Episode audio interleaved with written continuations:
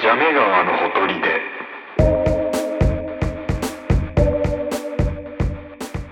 どうも、大野てっぺです。どうも、アトリユートです。えー、ジャメ川のほとりで第20回です。 20回記念すべきはい。 20回、ようやく来ました。うん。すあのー、ごいね、ね。うん。いつぐらい ?11 月ぐらいから始めてんのかな11だっけ ?10 月の末とか。とかそんない辺や、覚えてない。だからまあ、その変動はありつつも、ギリ週1うん。うん。と名乗れるペースでは出せてるから。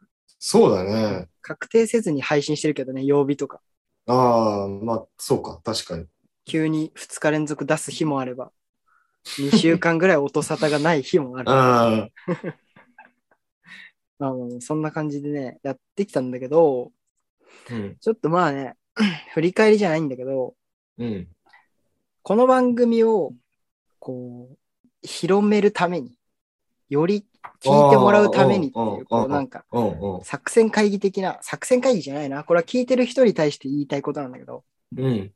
まあ、あー多分このね、その、芸能人でも、インフルエンサーでもない、俺らがやってるポッドキャストなんで、うん。いくらポッドキャストのまだコンテンツが多すぎないとはいえ、うん。多分これを聞いてる人は、俺か優斗のどちらかの知り合いというか、だね。多多分分ね。現状そこまでしかリーチがないんだよ。っうん。てことは、あこっからどうやって広まっていくかって言ったら、まあ普通に考えると広告とかもあるけど、 まあ、ちょうんそれは一旦置いといて別にそこに予算をかけたいわけじゃないし、うんまあもう元々のね、やりたいこと的には別に、俺らは別に話したいだけなんで、うん。まあだからってね、全然聞いてくれなかったらそれは悲しいわけで。まあね。そうだね。だから、あまあ、今聞いてくれてる人が、まあこう、広めてくれることを願うだけなんだよ。そうだね。まあひまあ、もうなんやめてくれってか、そうだね。 進めるというか友達の友達というかね。そう。だからどんどんそうやっまでて、行ってくれないとね。リーチ伸ばししていくしかないんだけど、てそこでね、あ、まあじゃあ、あの、まあ聞いてる人に対して、うん俺はちょっと、その、この番組の広め方、進め方うん。をちょっと考えたの。ああ、なるここほもちどょっねと。考えて、うんうんま、ず、まあポッドキャストっていうものがまだ市民権を得きってないので、そうだね。うんどうやって聞くんっていう段階から始まり、そうだね。うんよくある。あと Spotify が多分今、ポッドキャストのプラットフォームとして、一番 Spotify 自身も力を入れてるんだ感じはするんだけど、うん。なんか Spotify が無料会員で、とか無料で使えるとか、無料で、だと広告がすごい出るみたいなね、うん、ってうんいうん。う感じに思われてるかもしんないけど、Spotify って別にポッドキャストを聞く分には全然無料会員で事足りるよというか、そうだね。何もストレスはないよっていうことを広めるときにはじゃあこう説明するしかないよ。そうだね。広告もないもんね。そう、ポッドキャスト聞く分には。うん。で、じゃあまあ Spotify の説明、ポッドキャストの説明をすればいいか、だけでいいかっていうと、こうまず、いきなりこの番組は進めちゃダメです。確かにね。うん。まずは、そうだね。あの Spotify ってすごいいろんなジャンルが、Spotify ってじゃない、ポッドキャストってすごいジャンルがある。うん。エンタメとか政治とか、うん。まあ、カルチャーとかね。まあ、本ホラーと当かにいろんな人がやってるからね。そう。いろんな体験をした人のいろんな話が聞けるんだけど、うん。うん。その中でこう進めたい人の趣味に合わせて、こう気に入りそうな特化したコンテンツをまず進めてください。ああ、なるほどね。なんか漫画とか好きだ、なことかに対してはうんうんなんかうんこの人が喋ってる漫画の話すごい面白いよとか。だかうんうん。らそこをまず入り口として、まずその人に対して、ポうんッドキャストの免疫をつけるために、うんうん。まずはポッドキャストの中で、こう、おすすめなるほのどこうコンテンツをこう紹介してあ、あげる。そういうことか。そういうことね。あの番組を、その、何回目のやつを聞くと一番導入しやすいよとかではなく、 その、違うその違う。ポッドキャストっていう、そもそものなんか、そうプラットフォームの免疫をつけてもらおそうそうそううっていうところから、そうそうだね。別にお笑い好きな人だったら、オールナイトニッポンポッドキャストだけでやってるやつもいっぱいあるよとかね。うんうん。あるよね。まあ単純にラジオとかよく聞いてる人は、多分抵抗なく、スッと入っていけると思うけど、そうだね。うん。ただそう、ラジオっていう文化に対してあんまり慣れてない人だったら、もう本当にそういう、その人に向いてる番組を進めてあげる。うん。うん。で、だんだん相手が、ポッドキャストっていろんな番組いいねとか、こう、その番組以外を聞き出すようになってきたら、うん。次は、えーまだですねうん。まだ進めちゃダメ。いや、ま進だめ進ろめよちゃ。ダメで。 次は、その、雑談系の番組を進めてください。うんうんうん。雑談系って何かっていうと、そうさっき言った話だと、何かこう、分野に特化した番組を最初に進めるから、うん。毎回、例えば歴史のポッドキャストめっちゃ多いんだけど、歴史とかだったら結構こう、今回はこの人物の話をしますとか、この出来事の話をしますってあー分かれて、そういう聞きやすさがあるの。うんうんだからそういうんじゃなくて、この人たちの話って面白いっていうタイプの、まあ、番組。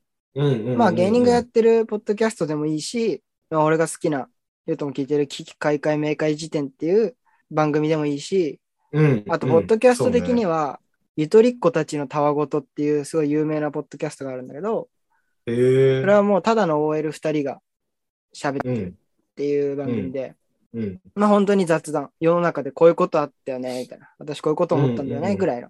そういんううんう雑談系の番組でこうのん。第2フェーズとして進めてあげると。なるほど。こうだんだんね、ポッドキャストっていうの抵抗がなくなってって、さらにはうん。知らない人の話でも面白いものは面白いとか、知らない人の話に耳を傾けることへの抵抗感うんうんうんがなくなり、好奇心が強くなっていくはずなんで、うんうん。はい。まあ、ここまで来れば、えーようやく番組を進めていいっていうフェーズに入ります。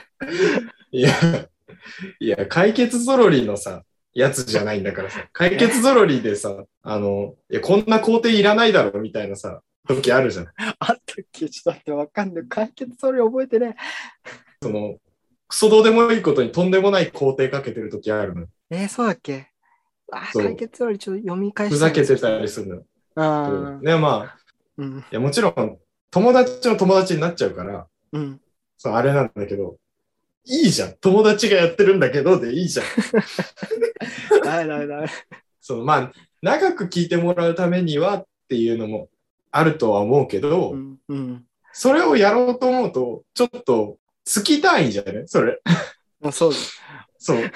もうさ、違う。あの、それでさ、その人のさ、うん。俺たちの、あの、知り合いの利益なさすぎるでしょ。その、 あの、月かけるのに。いいんです。 だからその雑談番組聞き慣れた後に、まあうん結構雑談番組で結構この、その番組喋ってる人ガンチクあるから結構ついていくの大変だよねとか言って。でもこの番組は本当帰り道の友達の話にちょっと入って聞いてるぐらいで聞け るから、いいよっつっいやておいやすすいやめし。たら、いや、もうそのぐらいになってきたらわかるだろう。これ人気ないっていうのは。 これなんかの力が動いてるなってわかるだろう。いやいや、そんなだ。いや、あとそんな長期的に聞けるやつ別に、一回言ったらもう直でハマってくれるよ。いや、育てなきゃ。 いやいや育てるんだ。いやいやいや。長いよ。長い。俺らがその宣伝の仕方をするならまだわかるけど、ああ、い一個や、噛んでるのに無理だよ。それはじゃ。あ俺らできないじゃん。 その、その第3フェーズでさ、今聞いてるそのラジオ、雑談系でしょでこのラジオさ、 つって自分のするやつやばいじゃん。 そいつ やばくいやまないあそうそう。やばいけどさ。そのす広がり方はむずいよな。まあね。いやまあ、まあ要するに何が言いたいかって言ったらいろんな人に勧めてほしいっていうね。欲しいね。うん。わ、かんない。俺、急にインスタのストーリー広告とか打つかもしんないもんな。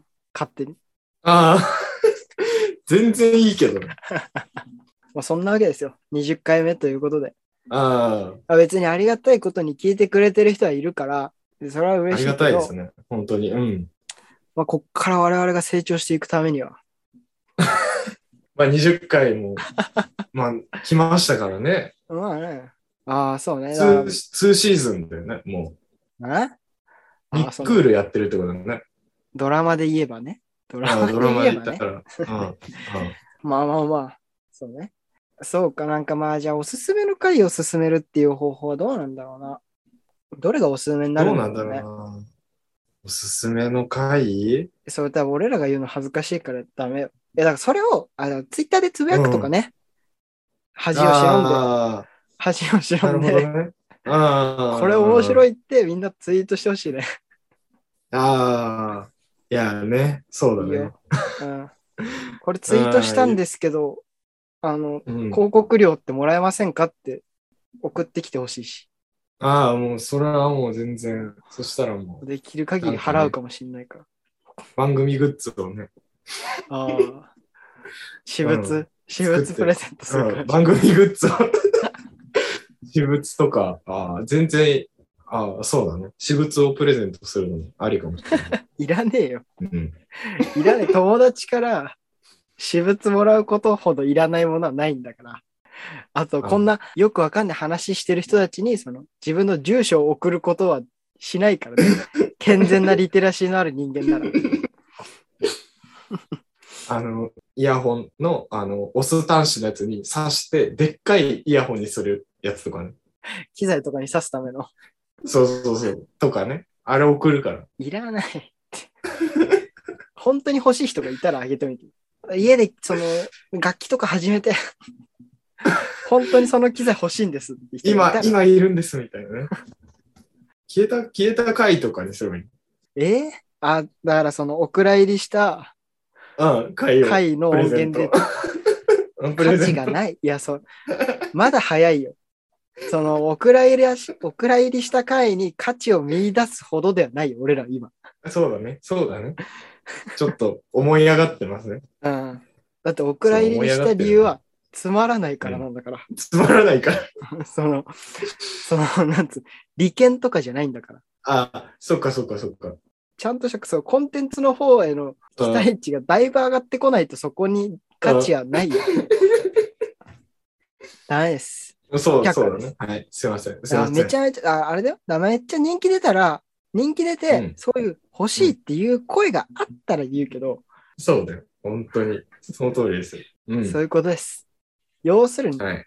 そういうことです。そんなわけで、オープニング長く話しすぎちゃったけど、あちょ、これ今日話したいことが、最近読んだ本で面白かったやつがあって、あ、うん。えっ、と、まあタイトルだけ言っちゃうと、翻訳目録っていう本なんだけど、翻訳目録。うん、翻訳目録まあ、そのイントネーションは知らんけど、どう、どういう字を書くのあ、普通に、あの、言語の翻訳あに目録、目次みたいな。あ。でうん、えー書いてる人が安倍大樹さんと、あとこれ結構、うーんと、絵本みたいになってるというか、挿絵が多くて、全ページに、へえ。ほぼ全ページに挿絵があって、うんうんそれ。を書いてるのがイラストレーターの多田淳さんって人で、うーん。まあ、すごいイラスト、挿絵の多い本だから、一応共作みたいな形で書いてはある。うん安倍大樹さ。うんと多田淳さんの書いた本ってなってるんだけど、まあ、どんな本かっていうと、どんな本か。うん。でもこれね、そもそも本屋に行った時に、うん。なんか全然関係ない棚とかたまに行ってみたりするんだけど、うんうん。学術書の棚とか。ああ、うんうんうん。で、英語の棚かな基本的にはう、んうんうんと教科書的な本が多い棚。文法を鍛えるみたいな。うん。てかそういう中に翻訳コーナーみたいなのがあって、うんうん。それはなんか翻訳の勧めみたいな、このうん翻訳をする上での心得みたいなのがいっぱい置いてある中うんうに、んこうバンって置いてある、あった本なんだけど、こういうね。ああ、なんか素敵な。そう、こううん表紙も、うんその多田潤さんが書いあ、これ版画かな多分全部。版画家の、あ版画家でもある人だ。だから、結結構急にそのテイスト違うなっていう本があっうんあって手に取ったんだけど、構。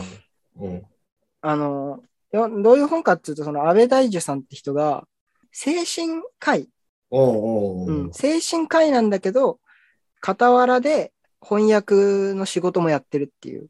はあなのよ。まあ翻訳の仕事をする中で、結構過去に翻訳された本とかを参考にしたりとか、単純にその外国の言葉の意味を調べるみたいなことをいっぱいしてって、面白いと思ったものとか大事なものをいっぱいメモとかしてたんだって。うんうんうん。で、そのメモの中で、これは普通に面白いなっていうものを、こう、本として出そうっていう話が出てきて、うんう作んったもの。うんうん。えっと、結構文字数自体は少ないの。ページを通しうてん。見開きのページに、例えばこういう本の原文これに対して、こういう日本語訳を当てられてる本があって、あ、これ、あこーの辺が面白いですうんうよんうんとか、あこれすごいですね、みたいな。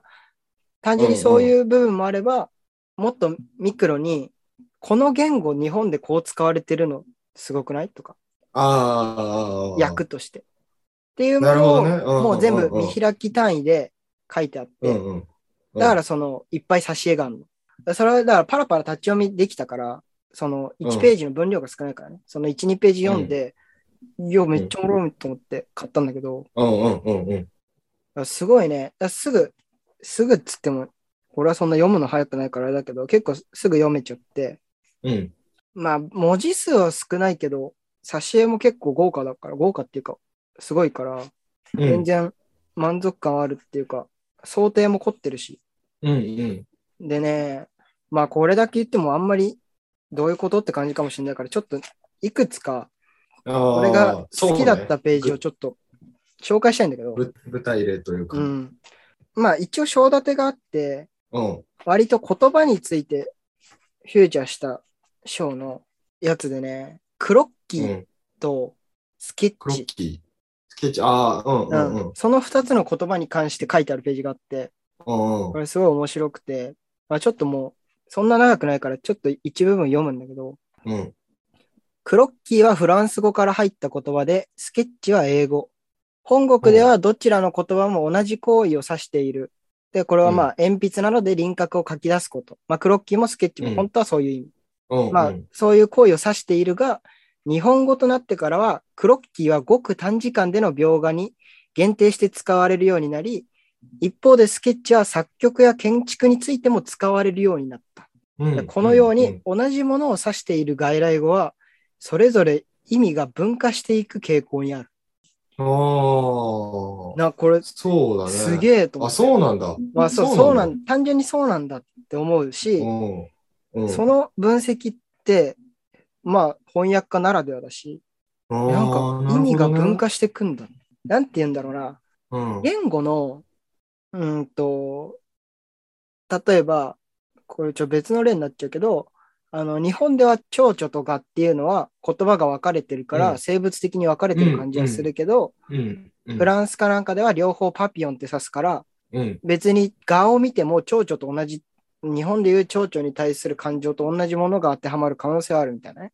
ああ。そういうその言語間の違いってまあいろんなところあるでねピックアップがされるじゃん。あねうん枠組みが違うんだよ、言語っていうのは。っていう話はよく聞くけど、うんうこんの、外来語として輸入されることによって、意味が派生したりとか、分化したりするっていう視点は俺は初めてだった。ああ、確かに。そうだねん。そう、これめっちゃ面白いなと思って。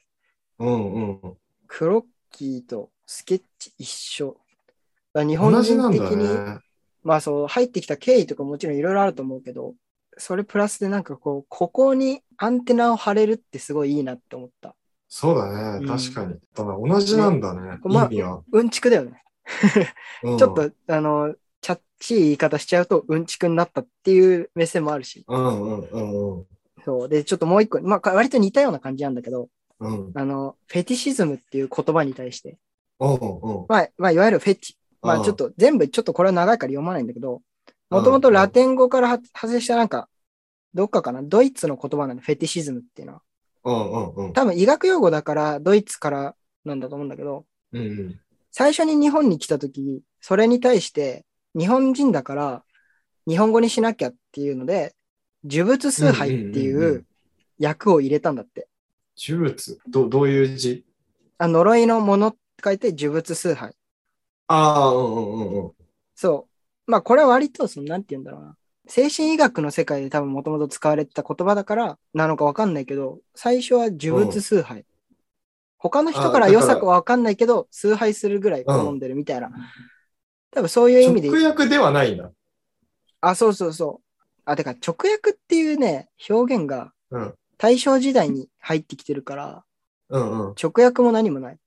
あなんていうあ、あー。もともと日本に存在しない概念なるほどねだかうらんうんうんうん。だからだかならまあるほどね翻訳の歴史とか遡るとそういうのってあると思うんだよ。もともと存在しない言葉を日本の言葉でどうすればいいのかっていう問題。あそうそうそう。あ。なるでほ、どね。うんうん。だから大正時代には日本でフェチシズム、フェティシズムっていうのは呪物崇拝って訳されたんだけど、結局それが日本の中で訳されて、うん訳されてっていうか、人々が使いやすいように使ってった結果、うん結局カタカナのフェチの方が定着しちゃったっていう。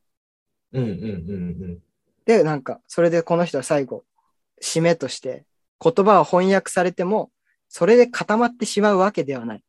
言葉はいつまでももぞもぞ動くって締めてるんだけど、うん。うんうん。まあ、これはさっきとちょっと似てるんだけど、翻訳された後に意味が分化しちゃうってちょっと似てて、うんうんうん結。局訳すことで終わらないんだなっていう、その視点。うんうんうんさっきと一緒で。これすげえなと思って、で、これ、ここを読んだ時に俺が思ったのが、そもそも存在しない概念に対する外来語が入ってきた時の翻うん訳うん。で、まあそれで今回は呪物崇拝っていう言葉を当てたわけなんだけど、なんか前テレビで見た時に日本ってカタカナ語にしちゃうことが多い傾向があるみたいな、なんかそういうの見たことああがあって、ー。うんうんうん。あの、例えば中国語ってなるべく、まあ漢字を使ってるっていうのもあると思うんだけど、うんなるべくオリジナルの言葉に翻訳するんだよね。うんうん。あ例えば、パソコンパソコンだっけうんなああ、だからコンピューターだ、ごめん。コンピューターに対して、うん。中国ではうん電脳って当てるんだよね。うん。合ってるね。でもそれ、日本って別にコンピューターに対して、うん日本語で言葉を当てるんじゃなくて、まあ今、まあそれこそうんもしかしたらもともとは何かあったかもしれないけど、うん。コンピューターっていうカタカナ語として入れるから、ー。うんそれが定着していくわけじゃん。うんうん。えなんかね、俺が見たテレビではなんかそ、むしろ日本をマイナスでそこは語ってたんだね。ああ、そうなんだ。マイナスなんだ。うん、なんか中うん国、中国が自分の言葉を作ることに対して日本は割とカタカナのまま受け入れちゃうことが多いのは、なんか、なんつうんだろうな、まあ、オリジナリティがないじゃないけど、そういう語り口だった記憶があるの。ちょっと何の番組かああ忘ー、れなちるゃほったかどらあねれ。だけうどんうんうんうん。そう。でもなんか最初はこの本を読んでね、最初はその過程はあったんだみたいなうんうんでも多分今仮にフェチシズムっていう言葉が今日本に全くその言葉がなくて入ってきたとしたら、うんうんうん。今の時代だったら一発目からフェチで多分そのまんまのカタカナ語として受け入れてるだろうなと思ってさ。そうだね。うん、そうだと思そう、うんなんかそれでさやっぱこの本読んですげえ言葉なんていうの翻訳外来う。う語、んに対うしてんすげえ思うようになっちゃって、うんうんうんこれねなんかまあ信憑性ない全然話するけど、うんうん。この間ふと、それこそパソコンのことを、パソコンのことを考えてるっていうか、考えてた時に、うんあの、パソコンってさ、製品名ブックつくこと多いじゃん。てかノートパソコンか。ああ、うんうんうん。MacBook とかうんうね。んうんで、それはまあ単純に英語圏で、そのノートぐらい、ノートブックぐらいの感じで持ち運ぶために、うん。えーだからノートブックからブック取って、うんダイナブックとか MacBook とか、うんうんうんうん。をつけてるわけじゃん。うんうん。で、なんかそれを見たときに、だ本質的な意味で撮ってるじゃん、それって。ああ、うんんどうういうんこととね、そのブックぐらい情報がこう詰まってる。ああ、まあ容量にして。対して、まあこの情報が多いみたいな意味でブックって使われるじゃん、多分。うんうんうん。だけどなんか日本って逆だなと思ったの、その時に。それは何かっていどうとうい、うこと携帯電話っていう言葉があった時に、うん。日本って携帯って略すじゃない。うんうん。でも、携帯電話の本質って電話じゃん。そうだね。なのに、日本は大事な部分をむしろ略しちゃうんだっていう。もしかしたあら、ーわかん、ちょ、ブックの例しかな、俺が出てこないから、本質わかんないかもしれないけど、英語圏だと全然、そのノートブックのブックの方を商品名として取るって割と本質だなと思うんだよね。言葉の略として。うんうんうんうん携帯電話携帯にしてるな、日本人みたいな。っていう。ああ、それ面白いなっていう。あ、なんか、まあ、国民性とかあんのかなみたいな。まあ、単純に日本語っていう言語でそういう側面があるのかもしれないし、あ。うーん。俺でも、軽電って言ってる人は聞いたことある。こうやめてくれ、そんな。 ハズレっちだろ、そいつ。んいや、意外と、多分ね、その、過渡期えにマジでいた人たち。うん軽電過渡期にいた人たち。だから、家電から、だんだんなんか重いやつを、重いさあ、ーなんか、平野ノラのさ、箱で作ってるやつとかはいはいはい。を経由して、あの、ちっちゃいやつになったわけじゃん。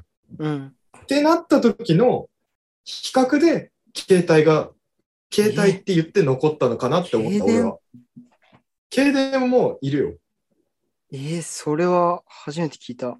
すげえ携電もいるけど、その、携帯の方が残ったのは、多分、俺的には、あうんの、あれかなと思った。どっちもあるから、あ家ー電も、携帯がある大事人なんだが多かったから。ああ、そういうことね。そうそうそう。っ対象物としてそうだから携帯っていう言葉が大事なんだと。てなると、本質は携帯なのかなって思うおーあー、まあ確かに、それは確かああ、ちょっとわかんなくなっちゃうな。と確かに、思うな。携帯にも本質は含まれてるか。あ、それだはちょかっとら、その、見落としてた。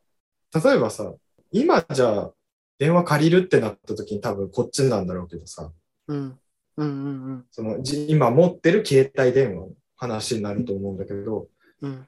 例えば昔戻って喫茶店に入って電話借りるとかさ、うん。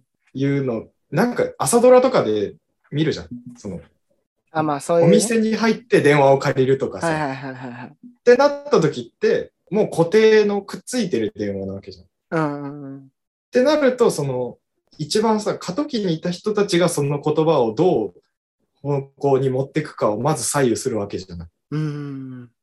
てなった時の対象としての形態なのかなっていう、やっおーぱ、感じは思う。わ、その、は全く考えてなかった。確かにそうだね。これじゃあちょっと、俺の説はなかったことにしよう。いや、こでの、この本は素晴らしいから。翻訳ってさ、俺あれ、あれすごい好きなんだよね。さっき、まあ有名なやつだけどさ、うん。マライア・キャリーのさ、うん。あの、恋人たちのクリスマスっていう曲がうん。あるじゃん。うん。ててててててててててあ、ちょ、著作権的にやめてください。そっか、著作権があるのか。 いやいや、気にしたことないけどまああれ、あれ、英題が、All I want for Christmas is you なのよ。うんうんうん。 All クリスマス I のために want 私 for... が欲しいものは、私が望むものはあなただけですってことね。そうそうそうそうそう。で、その、All でクリスマスに欲しいものなんだろうなってあげてみたら、あなたしかいなかったのよっていうさ、うん意味じゃうない。ん。綺麗にちゃんと訳すとしたらさ、うん。それをさ、恋人たちのクリスマスってやるのすごくないああ、確かに。翻訳っていうのは直訳とは違うってことだよね。うん。翻訳っていうのはこう、ちゃんとその、それを読んだ人が感じる感情の方に重きを置くってことなんだろううな。んうんうんうん本質が伝わるためには直訳ではいけう。なんい。うん。そうそうう。そう。いやー、あと、あの、外来語外来語さ、うん。あの、昔のさ、本って、まあ、芥川龍之介とか、うん。誰だろう、まあ、その辺の文豪とかの本とかだと、よく出てくるあのーがさ使うよそな、のあいつら。そのまま使ってさ、うん。カッコで長めに説明書いてたりするの。ある。しかもあれだろルーチン系の訳し方するよな。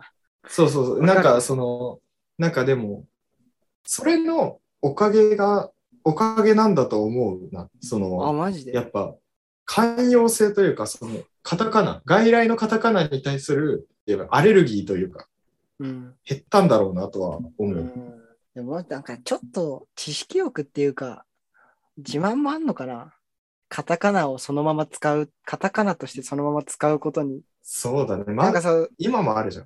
ださっき言ったユウトが、その、中国と日本のその外来語の受け入れ方の傾向に対してさ、うん、日本をマイナスなものとして扱うことに驚いてたのってさ、うん、多分それじゃん。カタカナのまま流用した方が本質を理解してる感があるっていう感覚じゃない、そうだね。てか、なんか、なんだろう。いや、俺は、その、それもあるけど、そうやっていかないと、文化として残りにくいんじゃないかなって思った。お先を考えた時に、その、クッション性が高くないとダメなんじゃないかなって思った。その、何か新しく入ってくるものに対して、ーうそんの、ふわっと受け止められないと、うん。やっぱそこってそのふわっと受け止めずに一回キャッチしてこねて合った形にしてから使えないっていう状態が長続きする文化とは思えないんだよね俺は。うーん。でもそれこそクロッキーとスケッチはさ、そのまま受け入れた結果変わっちゃったわけじうんうんうんうんうん。だからそのそれは中に入った後のあくまで変遷なわけじゃん。ゃん。うんうん。でもかといってあの本質が消えてるわけじゃないし。うん。まあね、分化しただけだからね。まあでも、確かに意味としてはちょっと小さくなってるけど、うん。そうか、でも、カタカナのまんま入れてちっちゃくしちゃうと、なんかそれも違うな。確かに。 あ、でもあれだよ。さっきその俺が言ったテレビの語り口っていうのはさ、アイデンティティ的な意味かな。本質を理解することにおいてどっちが重要かっていう観点というよりかは、ああ、いや、あそうそう、それはそうなんだけど、うんそう、それは分かってるんだけど、いや、俺の日本のイメージはやっ ぱ、そこなんだよな。え、でも、まあでも普通に、だから自分の感覚としてあるじゃん。なんかその、外来語をそのままの言葉で使う方が、なんか知識を所有してる感じがするよね。ある、ある、ある、ある。現代においては。うん。で、なんかまあそれはある意味グローバル化したってことなのかな。まあ、確かにそうだと思うし、なんかそこ、間口が広いからこそ日本なのかなって、そこはアイデンティティなのかなって思ってる。俺はああ。日本って、そのままね、表音文字。中ああ国語表は文字。うん表意文字だから、多多分、その音を、外国から入ってきた音をそのまま文字にするっていうのがもともと難しいから、そうだね。っていう確のはまかあ、そういうね、言語的な背景は多分、まあ単純にあるとは思うけど。に。うん、うん。そうそうそう。いやね、ちょっとなんかもう一個ぐらい紹介しようかな。なんか何がいいかちょっと聞きな。たいな、それ。面白そうだこれマジで普通買ってほしい。めっちゃいっぱいあるから、あ、そうなんだ。うん。どれがいいかな。あ、でもこれ、なこのなさっきの話とかの文脈で紹介するしちゃうけど、バテレンってわかる、バテレンうんわかんない。多分日本史とかやってると出てくるんだけど、秀吉とか家康がバテレン追放令っていうのを出したりしてて、うん、うん。当時のキリスト教に対する呼び名、キリスト教徒に対する呼び名。なんでああ、へえ、あそうなんだ。そう。んなんかもともとはなんかポルトガル語でキリスト教徒のことをパドーレって言ってて、それを無理やり日本人が訳してバテレンってなってたらしいんだけど、あーうんうんうんうんだからもともと日本はキリスト教に対して、まあ、バテレンって当ててたんだよ、言葉を。うんうんうんうん。なんだけど、鎖国の結果、キリスト教に対する訳、バテレンっていう言葉が必要なくなったから、うん一回もう翻訳がリセットされたんだよね。ああ、なるほどね。うんうんうん。だから今、バテレンなんて言葉は消えちゃってるんだよ。うんうんうんうん。これなんかおも面白いなっていう。これはまあ単純に面白いな。そんな感想しかないけうど。んうん。だからこ翻訳が消えるっていうのが、まあ、日本のね、うんうん鎖国っていう歴史がそもそも特殊だから、あーそういう。まあ、鎖国を見るときに言葉が消えるっていう視点はないから、うんうんうんうん。なんか面白い例不だな。要に、不要になるんだ。そうそうそう。ちゃんと漢字でバテレンっていうのがあた当たってたんでね。うんうんうん。バンダイナゴンのバンに、うん。ちょっと待って、バンダイナゴンのバンにってなんだよ。バンダイナゴンはいや、なんのこれやんつていうの下りって読むんだっけそれ違うか。えっ、とね、バン。人弁に半分の半。人弁に半分の半。ああ、なんか伴奏の伴。え、伴奏の番なのごめん、それを知らないから、一発目がバンダイナゴンだったわ。バンダイナゴンは、俺知らないな、そもそも。いや、まあそのバンバンに、天国の天に、まあ、うん。連結の連でバテレンって書くんうだんけうど、ん。まあ意外と言えて妙だよね。キリスト教に対して音からバテレンってつけたのに、うん。なんか、そうだね。天に伴う、うん。天に連ねるみたいな意味になるって感じをやっる。てるの。まあそういう感じでこの本は、まあいろんなジャンルあるけど、この言葉の訳し方面白いよねって、こう翻訳にまつわる、多分この人がいろいろ自分がそういう仕事をする中で面白いと思った書き留めたメモを書籍化したっていうか、整理した本だから、いろんなのがあっ面白いね。でね、これさ、最後に、やっぱこの人精神科医がメインだから、うん。いくつかこう、章立てして区切られてるところに、うん。こう、たまにエッセイじゃないけど、なんかちょっとあるページがあるのね。文章が書かうれてる。んうんうんうんうんなんかそこで、割とそこはなんかこう、精神科医的な一面の話が多いんだけど、うんすごい面白いと思った内容があってね。要約して言うと、うん精神科医だからこう、人が病むっていうことに対して結構向き合ってるんだよ、この人は。うんうんうんで、病むって何かなって考えたときに、この人なりの答えは、行き過ぎた一般化なんじゃないかっていう話をしてる。例えば、ど行き過ぎたはどっち人間の方行う行う。行ううん。あ行き過ぎた一般化っていうのは、あ。うん例えば、ある一人が自分の悪口を言ってたときに、うんこれってみんなが自分に対して思ってるんじゃないかって、その悪口を一般化しすぎちゃう、ああ、なるほど。うんうんうん。まあそういうのが働いて病んじゃうことって多いよねって、この人はまず言ってる。うんうんうんまあそこまではなんとなく言いたいことはわかるじゃん。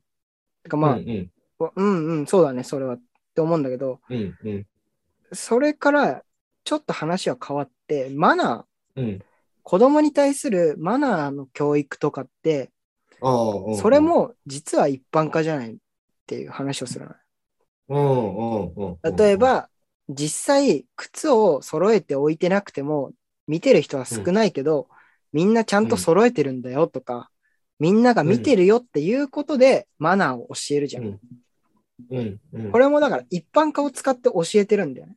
なるほどね。そう。それでこの人は最後に、行き過ぎた一般化を反意識的に行われるのが教育であって、全く無意識に行われるのが病気であると考えるんなら、私たちは随分と足元のおぼつかない世界に生きていることになるっていう話をしたよね。あーこの語り口面白くない一方では使い方として教育で使われているものが同じことが病んでしまうっていうことにも起きてるんだっていう指摘をしてるんだよね。それを治すのも薬っていうのが面白いよね。うん薬ってさ、うん量によってはそりゃ毒じゃん。ああ、そういうことね。うん、その用途によっそれそて良し悪しが全く変わってしまうものの原原因すら正の面と負の面がある一般化っていうものってそうそうそういう。ああ、確かに。あいいものを付け加えてくれたね。に。なんか教授みたい だね。なんか、あ、いいものを付けそ加えてれくれ、そそれ私が考えたことですから。た。それ講義で使っていいあいやじゃあ、それ私の名前で論文出すから。 赤原ね。嫌 な、嫌なゼミの教授。いや、でもなんか、やっぱそういう言葉に気を使うっていう翻訳家的な一面と、うん。病気、人の病気と向き合うっていう精神科医的な一面。うんうんうん両方を使ってるんだなっていうああ、そうだね。のが分かうんる一文だったの、これは。まあ、一文っていうか、うん、一面節白いね。と。うんうんまあそ、そういう、このね、翻訳目録っていう名前でさ、出すとさ、うん。あんまりなんかちょっと硬い感じはするけど、そうだね。でもまあ、表紙見りゃ、あ、ちょっと普通じゃないな、この本っていうの分かるから、うんうんうんうんいやただこうちょ、翻訳の棚に置かれてんのは俺は絶対ダメだと思う。ああ、ももったいないよね。うん。だって、翻訳の勧めとか、翻訳になりたいあなたへの隣に、うんうんうん。いかつい版画に翻訳目録って書かれてるの置いてあるのは、なかなか見つけないし。いやうんー、でもどこに置くかってなると、それもまた難しいよ。まあ難しいね。でもなんか、そのなんかこれを読んでるときに、うん。結局、翻訳の本質っていうか、翻訳家にとって、うん、この役って面白いよねっていうのは、寄り道に過ぎないんだけど、うん、それがやっぱ本になったことで俺はその面白さを知ったわけじゃん。うんうんうんうんだからその、別に学問でも何でも、うん。面白いとこって寄り道だったりするじゃん。そうだね、結構こ。う歴史好きな人が、あんまり教科書に載らないところの方が面白いこと多いよっていうようにね。うんうんうん。そう、だからなんかそういうエンタメの影が潜んでる感じう。んうんうんうん。どんな野分野にも。っていうのをすごい感じたんだよね。そうだね。エンタメとか、ロマンというかね。うんうんうん。そのもしなんか今までにない言葉が入ってきたときに、自分ならどうアプローチするかとうかさ、ん。が詰まってるわけじゃん、その本には。うんう。ん。あのね、なんかちょっと別のラジオの言葉引用しちゃってややこしいんだけど、なんか前聞いた言葉で、中学生の頃に言われたら信じるだろうなっていうことぐらいが一番面白いんだよね。あー、なるほどね。さっきの話。話も別に翻う訳家としての文脈でこの話を聞くよりも聞くんじゃなくて、うん。まあこれを聞いた人でも俺らでも友達にクロッキーとスケッチって意味違うんだぜってこううんちくとして話すぐらい。なんかそのくらないるほどにねするのが、だからエンタメってそういうことだなって思ったの。うん。面白い部分だけを悪く言えばこうなる抜ほどね粋しちゃってるけど。そうそうそうんう。うんうんだからこそ、例えばそういうこう言語学的な分野じゃん、翻訳って。うん。な言語学的な分野をエンタメ化する人は、そこのインサイダーではなく、割と外側からそこにアプローチをしてる人、あー、うんうん。うんうんうん。まあそれはオタクだってするわけじゃうんうん。ん。だから、だオタクが割とエンタメにとって、てかエンタメ化する人はオタクなんだなって、なんかちょっと話飛んじゃうけど、思ったんだよね。専門家と大衆の架け橋的な存在。だかうん。らマツコの知らない世界だね。要はそうだね。あなんかと、博士ちゃんとかね。あ、そうそうそう。それうんって面白がれるんだっていうそうだね、確こかとへに。のリーチをするするのはオタクかもしれない。で、まあ、そうだだからね。この翻訳目録って本は、ある意味別にインサイダーだけど、翻訳家だし、う医者だし、うっんうん。ていうものだけど、なんかある意味この翻訳だけじゃない、医者だけじゃないからこそできてることなのかもしれないと思う。あー、そうだね、確かに。そこ一本でやってる人では、うまく抽出できないエンタメ面かなのかな白ってさだね。う。うんっん。ていうことをね、確かにまあ、この本読んで思ったっていうね、いや、面こ白とでいすな。ね。まあまあ、ちょっといいね。このくらいにしとこうかな。まあ本当にね、このの、翻訳目録って本、まあちょっと、そんなにいろんなとこで売ってる感じではないから、ちょっと探さないとないかもしれないけど、まあネットとかにはあるだろうから、ちょっとね、気になる人ぜひ読んでほしいですね。うんちょ、ラジオだと絶対伝わらないけど、この多田潤さんの挿絵がすごい、うん。ままあ、ほぼ全ページに入ってて、めちゃめちゃいいんで、うんうん。うん。まあまあ、こう、ぜひというえあれだえね、いいね。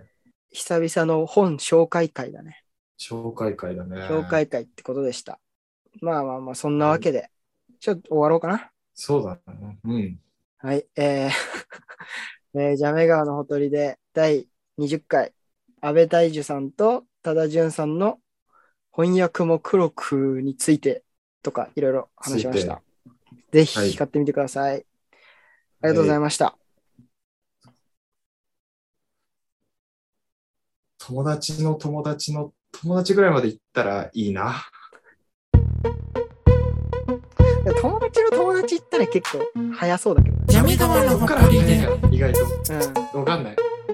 友達の友達に行くためが長いから。育てる単位が長いのか。だから育てない。